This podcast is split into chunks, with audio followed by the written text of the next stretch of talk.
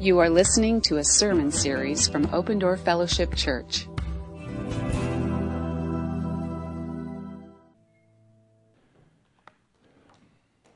Thank you guys so much. Good morning, everyone. Thank you guys. Um, first things first, back at the soundboard, um, turning 49 today, Mark Stewart. Mark Stewart, come on. It, it yeah, yeah. Uh, and a couple weeks ago, um, I turned, uh, it was my birthday, and um, I turned 65. So, um, you who are whining about, what's that? Still wet behind Still wet behind you. Yes, says a man who's 62, if I remember right. Yeah, yeah. Um, yeah, you guys who whine about, oh, I'm turning 40, try 65 on. it, is. Uh, I got my Medicare card. Yeah. Uh, yeah, thank you. I put it in a pouch uh, on the side of my walker, and it's just, uh, it's really, I don't know, I haven't used it yet, but it's, it's great to have one. Um, well, it's a, it's a pleasure and an honor to be back at Open Door and, and uh, just here and get to preach in this Romans 12 series. I think this has been the, the passage that I use in every wedding that I do. So I think I've probably read this passage and kind of taught a little bit from it, maybe 200 and some times. Um, but I am taken back this week by how much fervency and emotion and demand and self sacrifice is called out by our lives in Christ. Man, oh man, you guys. I, I, don't know what you've got. I think I've got the New American Standard. I got a bigger Bible right now. Uh, it's large print, but the part about the New American Standard apparently is not in the large print. Anyways, I think it's the New American Standard. Uh, whatever you're using, go to chapter 12, verses 9, and I'm going to go as far as verse through verse 11. So, Romans chapter 12. Gosh, listen to this. Let your love be without hypocrisy. Hate, abhor what is evil. Cleave to what is good. Be devoted to one another with brotherly love. Prefer one another in honor. Do not be lazy in diligence. Be fervent in spirit. Serve the Lord. Well, I read that this week and I, I thought, whoa, scriptures, when did you get all intense and stuff? Let's calm down here. Come back to where I live. Come on, come down to my level. It really shocked me because I had gotten this all down to a thing that I tell people in their weddings, and I realized, wait, whoa, this is to all of us and to me. I remember when I first became a Christian, I had thought, I have waited for this life for so long. Because I, I had gotten beaten up by evil in the world. And, and here was a place that said, the order of this society is we hate evil and we cling to what's good. And I thought, I'm home, I'm safe. All of these words, they were so important to me. So, what happened? Over time, over time, I don't know. But I know that these words shocked me again with their fervency. So it's great to ask the question where are you with these verses right now? Where are you? I'll, I'll tell you a little bit more where I am with these verses. Let love, let your love continue.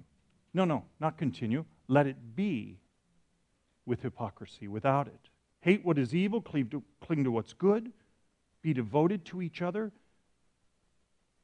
with brotherly love. Prefer one another in honor. Don't be lazy in diligence. Be fervent in spirit. Serve the Lord. Do those sound like impositions like like whoa whoa whoa whoa whoa we're way past that we don't do that anymore we, we're kind of we listen to preachers on radio and we don't we come sometimes here and sometimes we don't, we're not that into the community thing and does this express you or does this seem irrelevant or uh, maybe maybe hippies back in the 70s when they came to christ they lived like this but but no, it's kind of irrelevant now for us, a little cheesy. Um,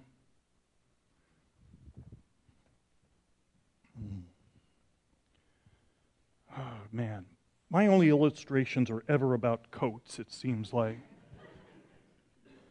Um, can we all just admit what you're thinking? I look so good in this coat. My gosh. I know I look good in this coat because uh, Bill Thrall told me I look good in this coat. he said, John, you look so good. And Grace dresses him well. So I, I love this coat. I, I have asked Stacy for a cream colored sports coat most of my life, and I've had it for a couple of years, and I, I just love it. So let this represent um, the essence of Christ in John Lynch. Christ in John Lynch, robed with righteousness. If we could have that picture. And so, on one hand, um, the essence of Jesus Christ is working in you to keep these verses uh, fresh, alive, true, real, beautiful, authentic this life of Christ in you bubbles up to have these words be fresh and true.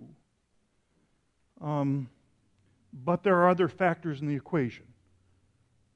The world's very system is working against these verses.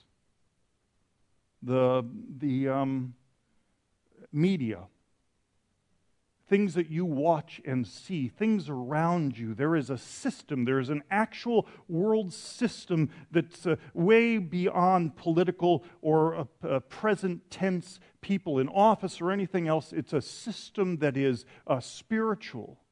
And it's dark and it's working against you. It's trying to dull you out from those verses where, where Christ in me is, is dry cleaning this and constantly working on this, that that world system is um, doing that.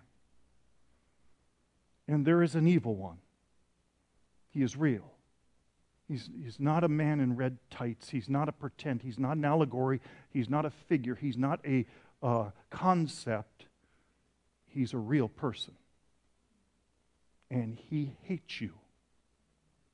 And he is working against these verses in you. And there's disappointment. Disappointment you experience that over time, hurt and confusion and disappointment, discouragement, and things that you thought were going to go and dreams that didn't come true that um, work against these verses. And then there is the flesh. That active, living reality, this dynamic that is inside you that is constantly working against this beauty. It, it too is working.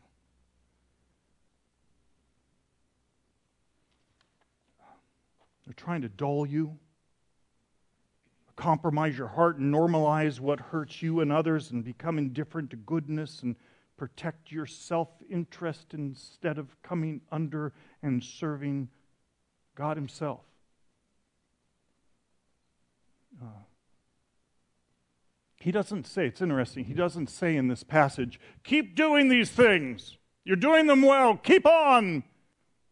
He says uh, basically, this passage presumes you might have been missing this for a while. I'm, I'm going to tell you let love be without hypocrisy.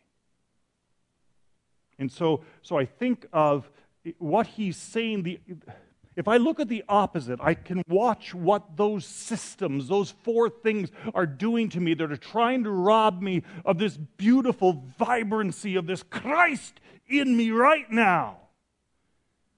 And, I, and so I think of the opposite of what he's saying. He's saying, I have to tell you these things because I've been watching you do the opposite. And so, Mark, put up those slides, that first slide. Um, I'm going to have to look this way. I can't. I'm getting old. Um, if the world system has its way, and evil and disappointment has its way, and the flesh has its way, um, you will fake, fake it and call it love. You will grow callously indifferent to evil. You will become relatively independent from good. You will find reasons to not love each other. You will demand that others honor you. You will slip into laziness, robbing you of sincere passion and you'll get dull in your spirit. And you'll be reduced to a life of self serving.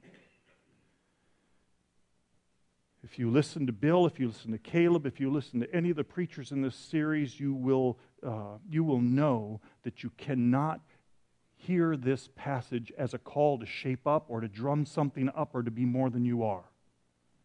This is not an attempt of a moralization.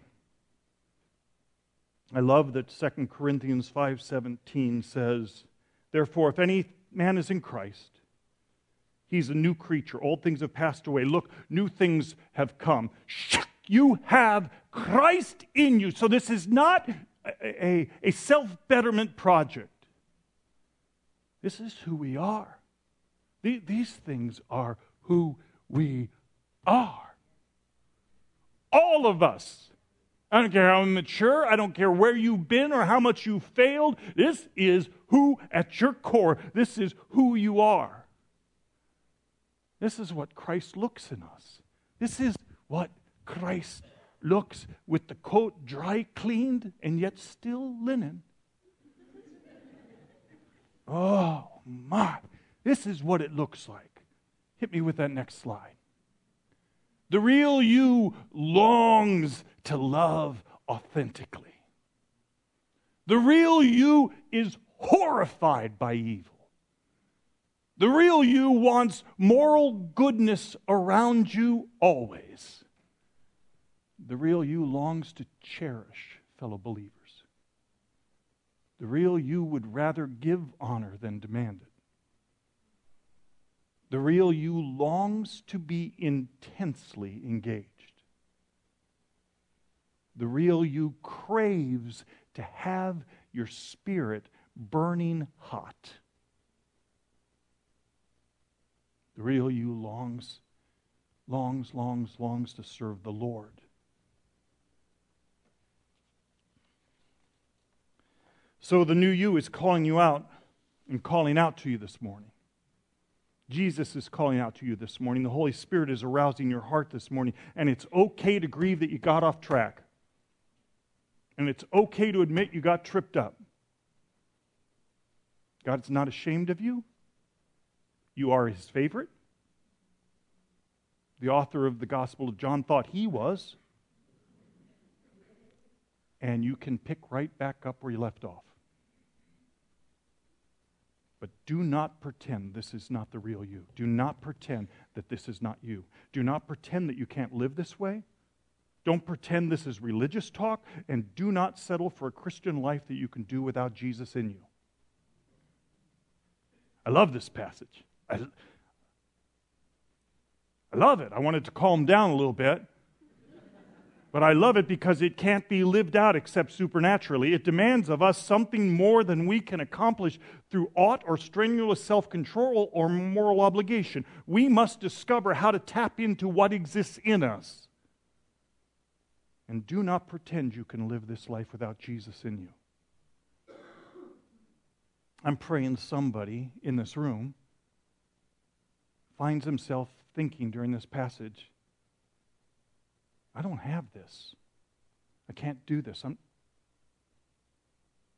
am I? Maybe I haven't, maybe I don't know Jesus. I want this. I've never trusted Jesus. I want to today. I want this. Just like John said, I've waited for this all my life. I've waited for this all my life. I want Jesus. I'm praying there's some of you today uh, who believe that. All right, here we go. Let love be without hypocrisy. It's a, such an odd statement because, wait, love can't be hypocritical, or it's not love. He, he's, it's exactly right. He's saying, don't kid yourself. Don't pretend that you're loving if you're putting on a mask. You're not. Whatever it is, it ain't love. He uses the word agapeo. Agape. Such a beautiful, beautiful. It really, you find hints of it in, in other places in uh, Socrates and Aristotle's writings, but you never see it like this. It's, it's a purely biblical word. It's really, in the way it's being used, it's the first time being used in Scripture. Um, and it's, it's uh, John 13 34. I'm, I'm going to I'm going to give you this commandment new one, not the 11th as Bill says, but a whole new order commandment I give to you that you love one another, that you agape one another, just as I've agape you, that you will love one another. By this all men will know that you are my disciples if you have agape for one another. It means um, to have a unconditional love for each other. Um, to love without merit, to love when a person has given you no merit in a long time, to love without earning anything, to love simply because God says they are worthy of love. I want you to love that way. And I want you to do it without faking it. Hypocrisy is, it means literally feigned, disguised, insincere, play acted. Um, uh, you've heard me say it before that in those giant amphitheaters in, in Greek culture and Greek time, um, actors wore these, they, they stood behind these giant poles with masks on them of love or kindness or mercy or uh, evil or uh, disdain or whatever. They had these giant masks and they portrayed their characters so that they could play all the way to the top row of the amphitheater.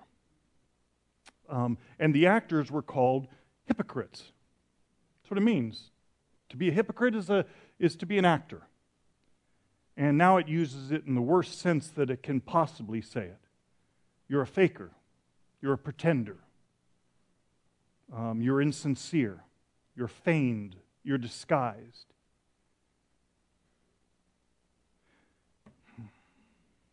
Well, first question how do, you, how do you do this with people you don't like but you have to be with. Well, um, they clearly are not people that you will get to love yet. You have to be polite, but you won't get to love them. But the ones you are given to love, he says, love them with a sincere heart. See, to the extent, I can say to Bubba all day long, James, I love you. And I do. I, I, I delight in you. But I almost never get to meet your needs. I, I never get to come by and cook anything for you. I, and, and don't think that hasn't been a point of contention. but I can't say, I deeply love you in the sense of need meaning because I don't get to meet your needs very much. Same thing with this woman. I'm joking. Um, this is my wife, and I get to meet her needs a lot. And I get to say I love her like nobody on this planet.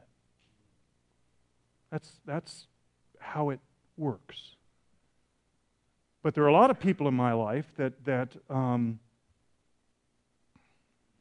that, that I want to love, should love, and want to pretend that I love. So, so uh, Thrall would say this better, but to the extent, hit me up with that, to the extent that you can meet needs, that's the extent that you get to love someone. You can have affection for another person, say you're, you're awesome and all those things, but to the extent that you get to meet needs, that's the extent that you get to love. So, so this passage is saying, for those you get to agape, for those who are in your purview, in front of you, Find out how to meet their needs instead of faking like you love them. Find out how to, how to start, figure out what they need, and then stay in the moment. Don't check out and pretend. It means to get to know each other so that you can be trusted, so that they can need you, so that you can meet a need. I've done this whole thing, this hypocrisy thing. I was a pastor and I knew I was supposed to love people, and I didn't love a lot of people. I was still immature. I was still learning how to do this. And so um, I want to say I'm doing it less, by the way, these days, because I'm learning to love more honestly. I'm old. Something ought to come with that. Many of the issues that I've had, do you know they've vanished? Not all of them for sure, but some of them have. Uh, for all of its considerable downside, I highly recommend a stroke. Boom! Things just go away. Issues you had, they're gone. You can't remember your grandchildren's names, but still. But I've written and said words to people that I knew I should love but didn't like. I pretended, and you know what it does? It confuses them because they know what real love looks like, and you're telling them that you love them, but it doesn't feel genuine. God says, John, you don't understand. You have real love to give. When you fake it, you rob everyone. You take the hope out of believers and you convince folks who have not yet trusted Christ that this is all a game. So, what do I do? What do I do when I come to grips with this? And this is going to be a little template that I'm going to use throughout the rest of the message and throughout the rest of my life. Um, okay, first, um, I need to face this is the scriptures, and it's a mirror to me. I need to face is this true about me? Have I been faking it? Have I been pretending a love that I do not have to individuals? Is that true about me? It's really, really great to get to ask that question and say, um, Yep, that's true about me. If it's true, then repent. Except not the repentance that, that we were taught. No, turn a 180 and do better and stop being so bad and don't be that person who's bad, be the person who's good. You, sir, repent. Change your way of thinking. Um, uh, how's that been working for you? It doesn't work repentance because it doesn't mean that. It's, it's 2 Timothy uh, 2.24. It says it's a gift. Repentance is a gift from God. It's to find yourself saying, well, I'm here again. I couldn't do it. I thought I could do it by myself. You apparently can do it. And so I need to say, um, I'm sorry. And I want to try again. But first, I need to be clean because I got dirty in trying to do it by myself. And so, God, um, can you do that redemption thing by what you did on the cross? It is present tense active for me. Right now, if I just say, Will you redeem me and cleanse me of this? He goes, Done. Will you take over and, and run this for me, in me? Oh, oh, done. It's that fast. It's that real. It's that true. He did it at the cross, and He does it now in the moment to moment, every single day. Face what's true about you? Gosh, I hate that that's true about me. I, I want to uh, say to you, God, thank you for the gift of letting me see it. I believe your shed blood took care not just to get me to heaven, but to deal with this. I believe it. I need your redemption. I need your cleansing. I need to feel clean again. Done. I need you in me now to face this. Done. And now go try out the real you. Go, go. Have a good you're gonna you'll mess it up again, but it's okay. Same formula. Lather, rinse, repeat. Go, go. Same template all the way through. So, let love be without hypocrisy. Next, hate what is evil. Hate it literally, abhor it, to have a horror of that which is evil. The Greek word means um, to, it's that feeling you have when you see an overweight man wearing a Speedo at the beach. It's that sense of horror. And you avert children's eyes. Ah, it's that. Only much worse. Um, it is to hate it. Because evil is what causes hurt and trouble. It is wickedness. It literally means vile with an intent to harm. And it is, it is at the core of who you and I are, of our natures, to abhor all that is evil, for lovers can't stand what hurts others and breaks the heart of God. Evil is what put Jesus Christ on the cross. I hate it. I hate that. 2 Corinthians uh, 5:21 says he had to become the evil that I was. He God made him Jesus who had never known any sin to actually become my stuff, my, my failure, my sin, my sickness, so that John Lynch and Bubba and all of us who have put our hope in Jesus would become the righteousness of Christ in him.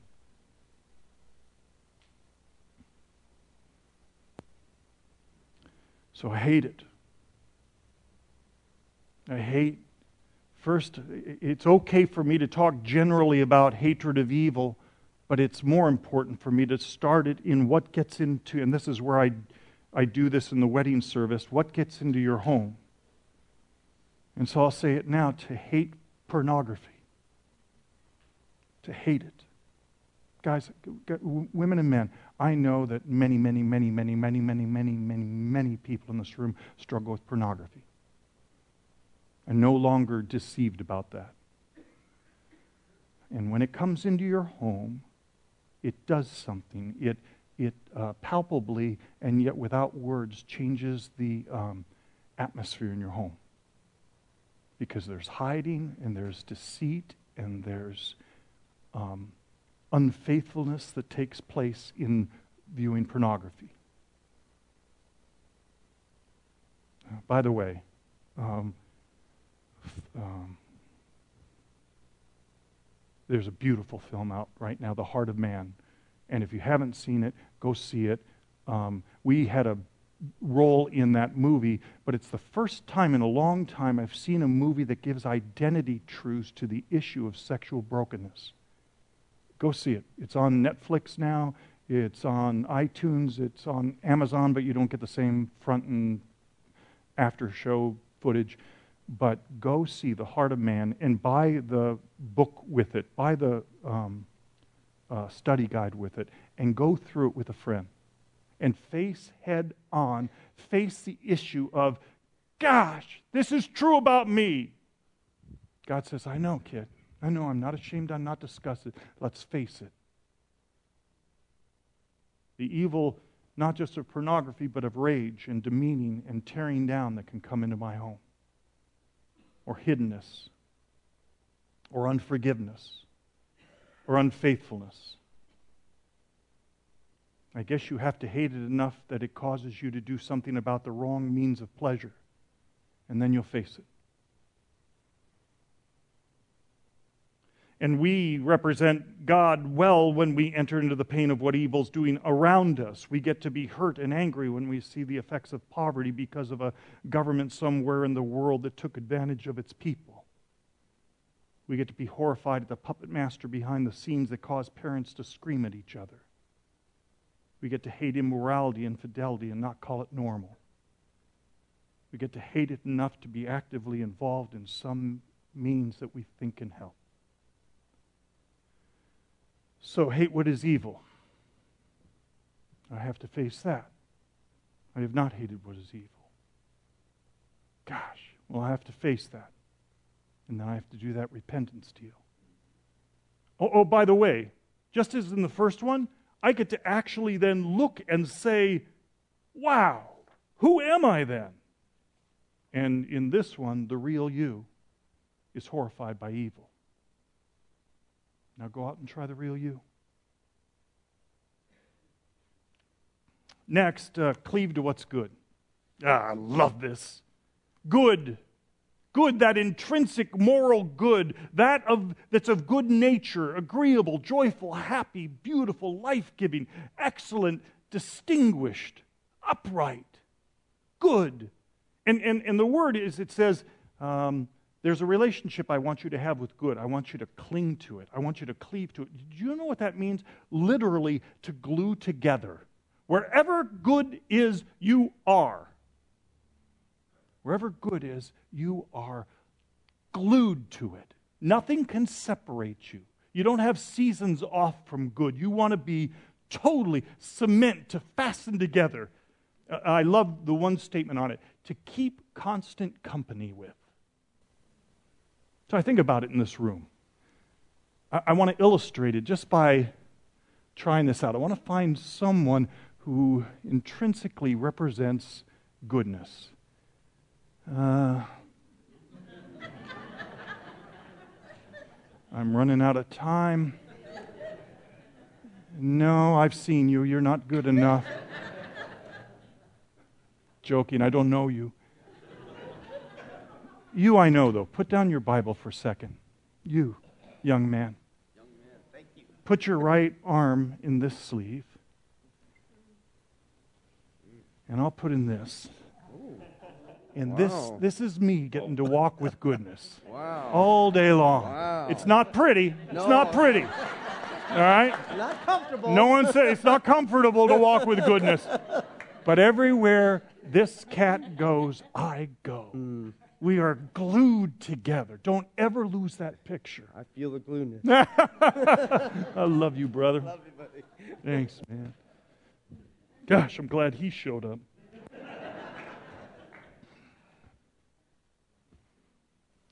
So, the exhausting work of love is to stay in the arena and love those who don't yet know how to return it. Sleep will come. You'll be exhausted sometimes by living this way of life. And so, think about that. What would gluing yourself to goodness look like with your children? in the middle of the day when they have trashed your entire living room again? How about at your job, about with your friends, in your political choices, in choices of health and healing, in getting outside yourself to imagine the good in this neighborhood or your own? You know, it's astonishing to me. Apparently, God thinks you can do this. He, he actually is asking you to do it because he actually believes you have the capacity to do it. Oh, and you can tell um, those who have learned how to live this way, everyone wants to be around them. Well, next, be devoted to one another in brotherly love. Wow. You guys, this one knocks me down. Be devoted. Do you know what that means? It means to cherish. And the illustration that it uses is the reciprocal cherishing of a child and a parent. Cherish. In the same way, I'm thinking of my daughter Amy with her son Ridge, and I'm thinking, are you kidding me? What you're asking of us? And it's one another, it's, it's us back and forth, you and I each, Wendell and I to cherish each other. It envisions a community so intertwined and committed to the gospel that we're each committed to living this way. And, and it, what are we being committed to? Brotherly love. Now it's a different word uh, phileo, Philadelphia. This love of the brethren, this affectionate uh, family love. Wow. To cherish you, Todd. I, I've experienced that from you, by the way.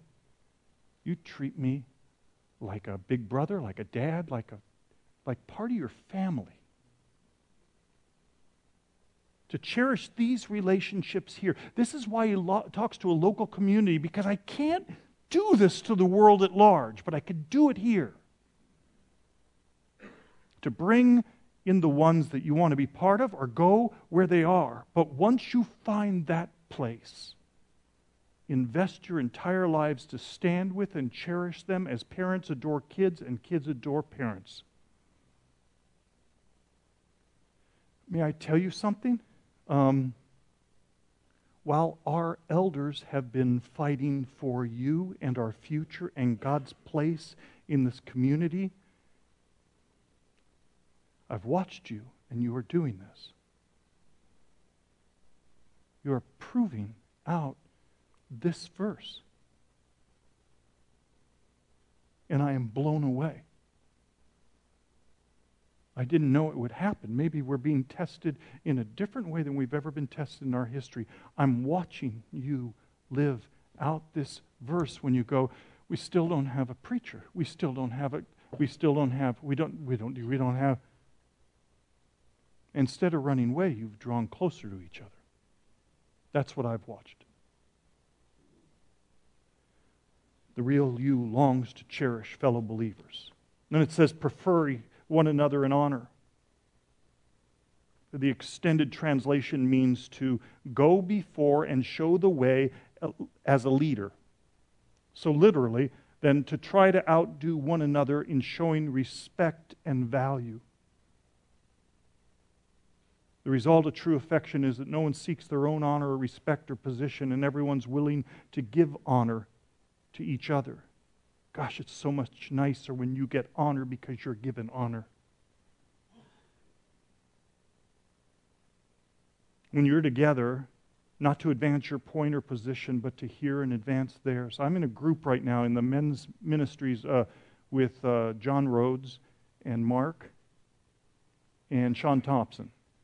And it has been one of those, I don't know if I'm just old and getting to experience it now, but um, I'm watching this. We're very, very, very different. All four of us are very, very different. And yet I'm watching none of us try to win. And none of us try to advance our position. And instead, we're listening to honor each other and protect each other and stand with each other and hear each other and be shaped by each other. And it says, don't be lazy in diligence. The real you longs to be intensely engaged. So it means don't lag behind, don't be slothful or late or sluggish. But instead, you get to be earnest and sincere. The real you longs to be still, no matter what age you are, no matter how much your feet hurt, intensely and vitally engaged. I watched my children and their spouses, especially Amy, Kaylee, Cody, Caleb, and Carly. I watched and their spouses be intentionally engaged in my birthday season. It's been my birthday month. It just ended. I may soon leave the planet because it doesn't, it doesn't get any better.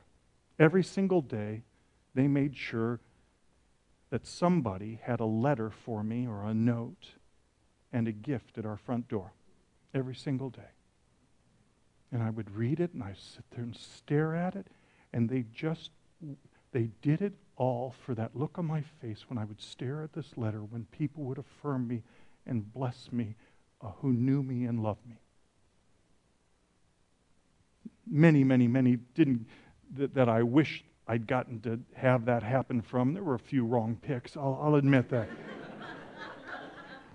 but, but, um, their passion and exhausting behind the scenes work to make all that happen and honor me, it woke me up.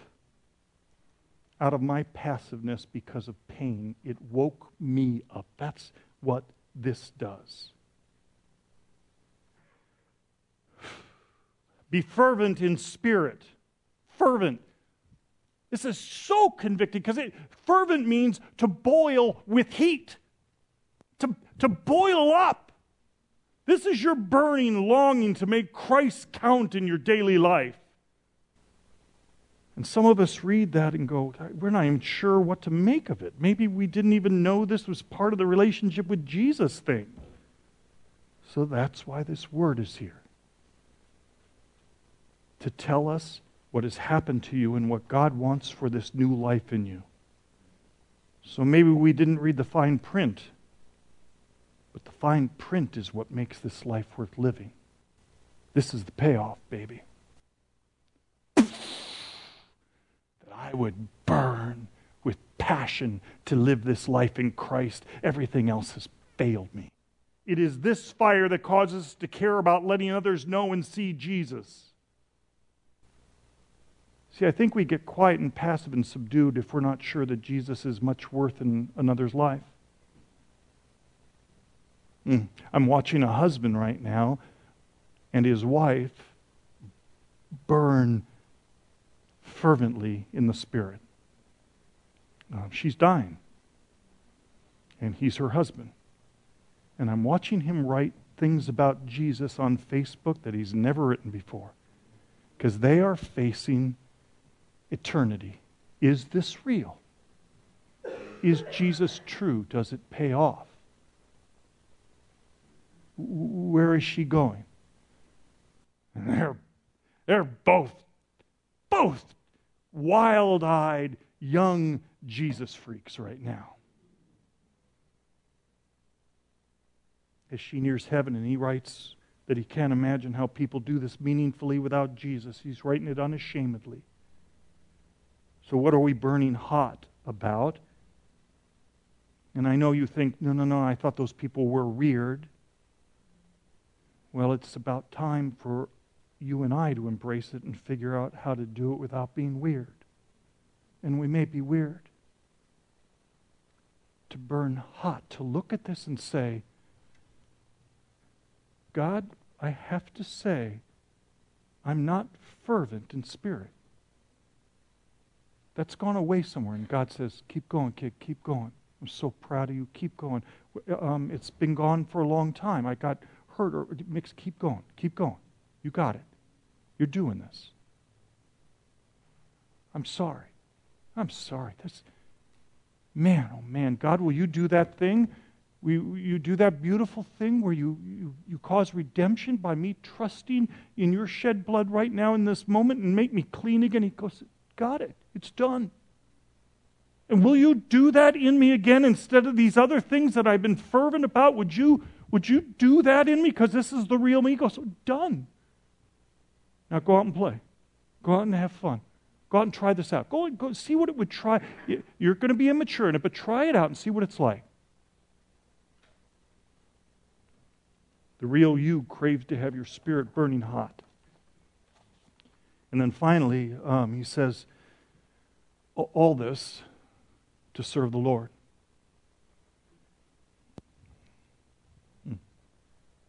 To serve means literally to yield obedience to, to say, um, You're what my life's about. The Lord is the title given to God, the Messiah. Maybe, maybe this is at the crux. I only wanted to serve him when I first came to him. That was it. That's all I wanted to do. But time and pain and loss. Why would I serve someone who would allow da da da da da? You fill in the blank, and so here I am again. 65 years old with a Medicare card saying, Is that true about me? Uh, God, maybe not. Maybe, maybe I have to face that. Um, maybe sometimes I don't see that well at all. God says, I know, kids, okay. I'm not ashamed. I'm not disgusted. You're still right there in the front row. Don't you ever worry about that. Now go ahead and repent. Do that thing where you asked me that. Okay. I do, and he says, Now dare to believe this the real you longs to serve the Lord. It's who you are. Now go out and try the real you.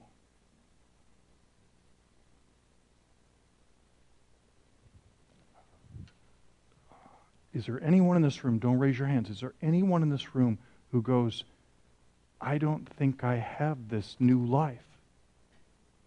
I, I'm, I'm hearing you read those words, and I, I wouldn't even know where to start. All I could do would be um, willpower. If that's true, you guys, um, this that we're describing of this coat and everything with it, this is describing this relationship that I can have with the God of the universe. His name is Jesus. And he is so he is still to me the only the only beautiful, beautiful, perfect, never failed me person I've ever known. He's the God of the universe, and He loves me. Me. No matter what I do, no matter what mess I get myself caught in. But He also, when He comes in, He is the Lord of the universe. He pays for your sins. He takes care of this. This is what we'll be doing in communion. And then He takes up residence and gives you power to live this life. Um, there's going to be baptisms on uh, April 1st, on Easter Sunday. And baptisms is simply, if you've never been baptized, you have to do it. It's what we do here on Easter. It is so, so, so, so fun. And, and all you're doing is, is being dunked in the water and being raised. You get to give your testimony and say, Wow, I believe this now. I believe Jesus died on that cross to forgive me. Out of the whole world, he loved me and wanted to forgive me and have this relationship with me. I'm all in. And if that's you, uh, you get to just say those words to him Jesus, would you come into my heart and forgive my sins? I want to be yours. I believe that you are the Son of God. And I believe that you died for me. And I want to be your child. I promise you, He will do it. And you'll have this new life. We can't wait for you to join us.